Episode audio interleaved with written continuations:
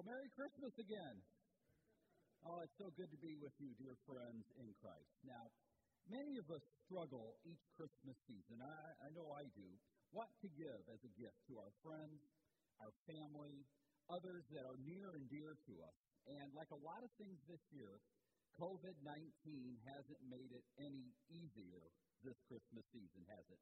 Either given the challenges of social distancing, isolation, economic uncertainty, or just the struggle it is some days just to try to live with one foot in the virtual world and one foot in the in person world. And I too struggle each Christmas to locate that perfect gift for my wife Laura, for the kids. Uh, you have to see what I get today, I guess. for the kids, and for my dad, and other special people in my life. And seemingly for others who seem to have everything, maybe don't really need anything, what do you get? Well, each year since 1926, the Neiman Marcus Company has published its Christmas book. And it's filled with the best gifts, I guess you could say, for the very well off, well to do friend or family member. Now, recent offerings in this Neiman Marcus gift book have included, for example, in case you've got any last minute shopping you're still trying to do, a private water park for someone's backyard coming in at a 2020 price this year of $100,000. Or a limited edition BMW individual M6 convertible, $139,000. Or for the person who maybe truly has everything that is so hard to buy for, a private charter trip to outer space beginning at $1.7 million. Now, I'm sure these gifts, none of them, are on our shopping or wish list this year. Now, these might be gifts that you would give to someone who's ultra wealthy, and of course, you'd have to have some means yourself to even consider buying these as presents. But what gift can we give this Christmas season to the one person, the only person in the universe who truly has everything? Well, today for our time in God's Word, we're going to look at what can we give to God this Christmas and beyond. And we're going to see what we can give God this Christmas by looking at the story of a man who never uttered a word that was recorded in Scripture, yet he simply believed and trusted God. And that was Joseph, husband of Mary. Because I believe the story of Joseph indeed illustrates four gifts that we can give to God this Christmas season and beyond, to the person God who has everything. So, the first of these four gifts that we can give to God this Christmas season and every day of our lives is that of a merciful and graceful spirit to other people from our gospel text today that Greg read a few moments ago from Matthew 1. Let's look at verses 18 and 19. This is how the birth of Jesus, the Messiah, came about. His mother Mary was pledged to be married to Joseph, but before they came together, she was found to be pregnant through the Holy Spirit. Because Joseph, her husband, was faithful to the law and yet did not want to expose her to public disgrace, he had in mind to divorce her quietly. Now, what a surprising turn of events for Joseph. How would you or I have felt to make the shocking discovery that our fiance is expecting someone else's baby? That the person that we're pledged to be married to apparently was unfaithful. Now, the Jewish engagement back in biblical times was arranged by parents on behalf of their children, and it lasted one year and that engagement was a legally binding agreement. The couple was already considered to be man and wife, and that agreement was only breakable via divorce. So here, Mary's apparent indiscretion would have been an outrage. The shame and embarrassment must have been overwhelming. Joseph has basically two options. Option one could have hurt Mary severely. It would have been a very public and very messy legal proceeding involving charges of gross immorality that would have most likely ended up with her being stoned to death in public. The second option, the option that Joseph seemed to be leaning toward before divine intervention took place, was a very quiet divorce. involving two witnesses. Now, Joseph chose to show a merciful and graceful spirit toward his Mary. He was determined to do what was right, but do no harm to his betrothed. In his desire to handle this delicate and certainly embarrassing situation, he displayed a graceful and merciful spirit. Well, let's bring it home today. We live today, I think it's safe to say, in very divisive and unforgiving times, don't we? Vengeance and retaliation seem to be so much the part and parcel of how we handle differences of opinion and relationship struggles today. Perhaps a great gift to God this Christmas day and beyond would be to show a merciful and graceful spirit to someone. Perhaps cut a neighbor a break this week. Maybe show a family member, an annoying coworker, a gossiping fellow student, perhaps somebody that really grates on our nerves who shows up at a gathering that we're going to be at late today to give them some Christmas grace. To maybe give them a break that the world would say they do not deserve. To show a little grace, a little merciful spirit this Christmas. Joseph possessed a merciful and graceful spirit the perfect gift for God, the person who has everything. We see Joseph demonstrate in our text today from Matthew a second gift as well, a gift that we can give to God this Christmas season, and that is his striving to live with a sensitive conscience. From Matthew 1:20, but after he had considered this, an angel of the Lord appeared to him, Joseph, in a dream, and said, Joseph, son of David, do not be afraid to take Mary home as your wife, because what is conceived in her is from the Holy Spirit.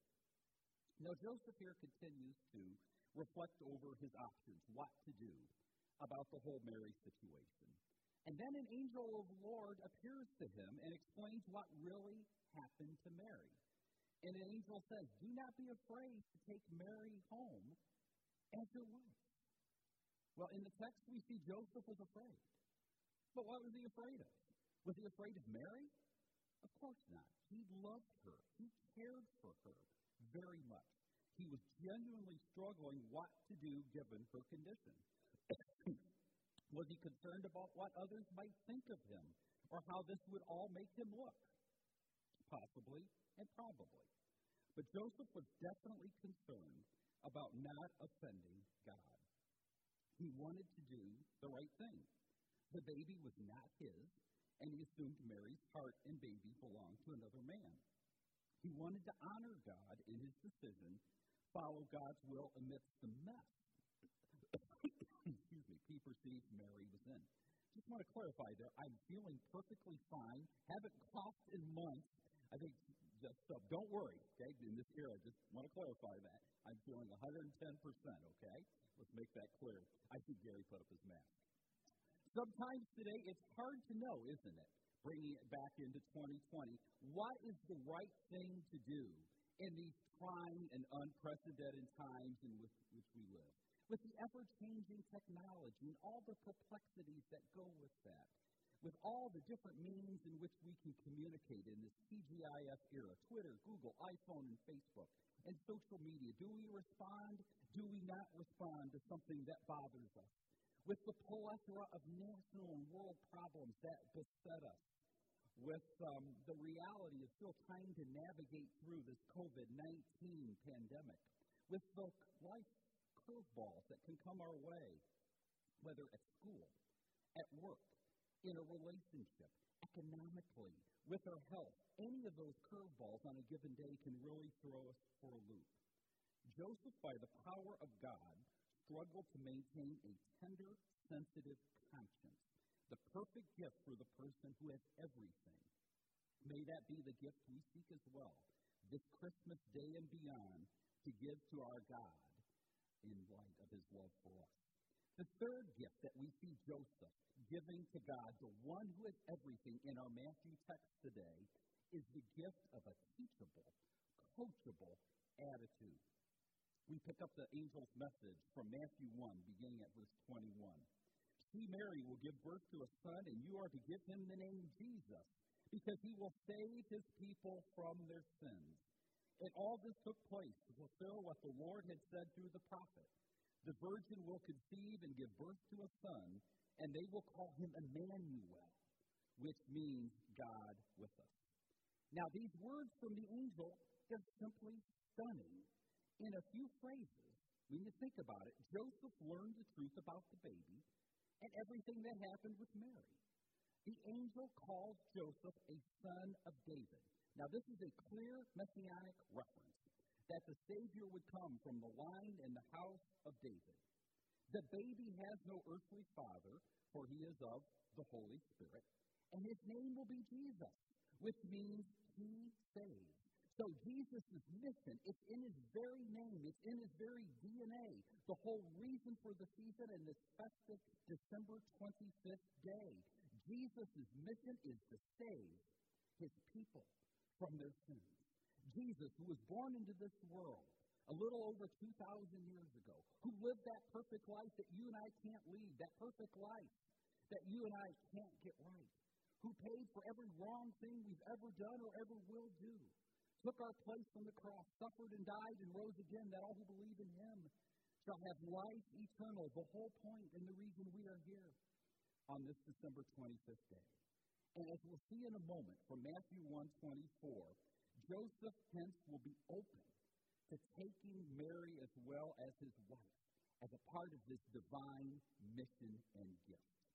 Now, I think it's fair to say, up to this point in the story, Joseph has tried to demonstrate, I think, a well reasoned, a logical, a compassionate, biblical course of action to the fact that Mary's pregnant, and he's pretty well assuming that it's not by him. He is going to do what is right, but not at the expense of Mary. He's wondering through, he's thinking through his options, and then this angel of the Lord appears to him in a dream. We see in our text that Joseph is open to new information. He is open to hearing from the Lord. Joseph is teachable. Joseph is coachable. And I'd like to look at this concept of being teachable and being coachable as a person outside the context of our biblical text for a moment. Let's skip to a very different world the world of professional basketball, the NBA. Now, arguably, one of the two or three best basketball players ever to play the game was Michael Jordan of the Chicago Bulls.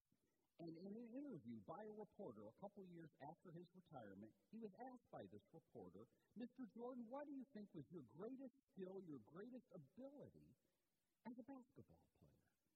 And he responded this way He said, My best skill as a basketball player was that I was coachable, I was teachable. I was a sponge and aggressive and open to always learning. So, one of the questions for us this morning is how coachable are we? How teachable are we at times with the Lord?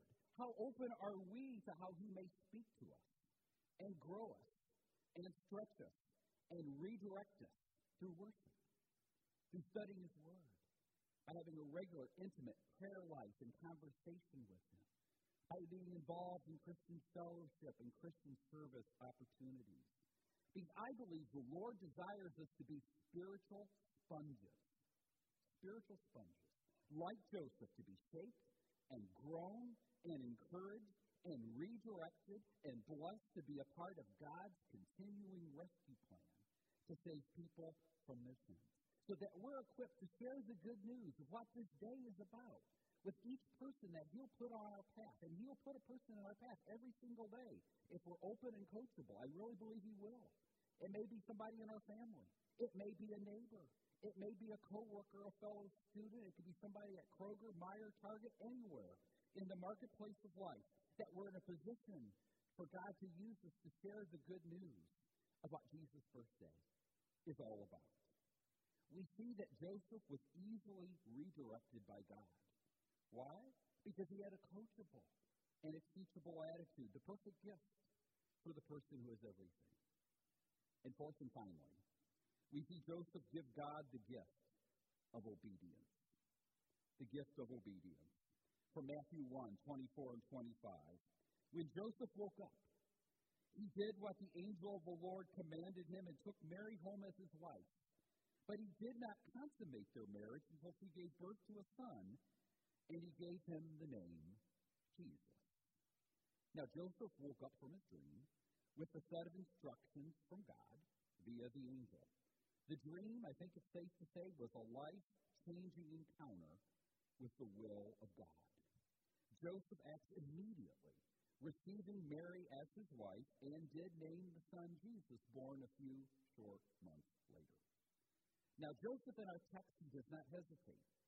Once he determines that that dream and that whole interesting series of events is God's will, he decisively acts and he aggressively obeys God. God calls us as well, I believe, this Christmas day and every day of our lives to be open to his working as well, to listen for his voice, whether through dreams, and it's usually through other means, but be open to his miraculous working and plans for our lives, so that by the power of the Holy Spirit, like Joseph too, we may be faithful and fruitful in obedience to him. Decisive obedience to God, another perfect gift for the person, God, who is everything this Christmas. Now, as we enjoy this blessed Christmas day with family and friends, whether we do it in person or virtually or some combination thereof. As we experience the joy of giving and receiving the gifts this day, yes, even the tithes and the chia pets and the fruitcakes, let us remember through this unheralded and soft spoken example of Joseph in the Christmas story the four gifts that we can strive by the power of the Holy Spirit to give to God, the one who has it all this Christmas day and every day. That first gift, again, being that we would strive to live our life in a way that we would show a merciful and graceful spirit toward others. Secondly, by the power of God, we would hope to try to live with a sensitive conscience. Third, that we'd be open to possessing and having God shape in us a teachable and coachable attitude, attitude toward Him and the life He's called us to. And fourthly, that we would live in decisive and fruitful obedience to our awesome God. Merry Christmas. In the name of Him who saves us from our sins. Amen.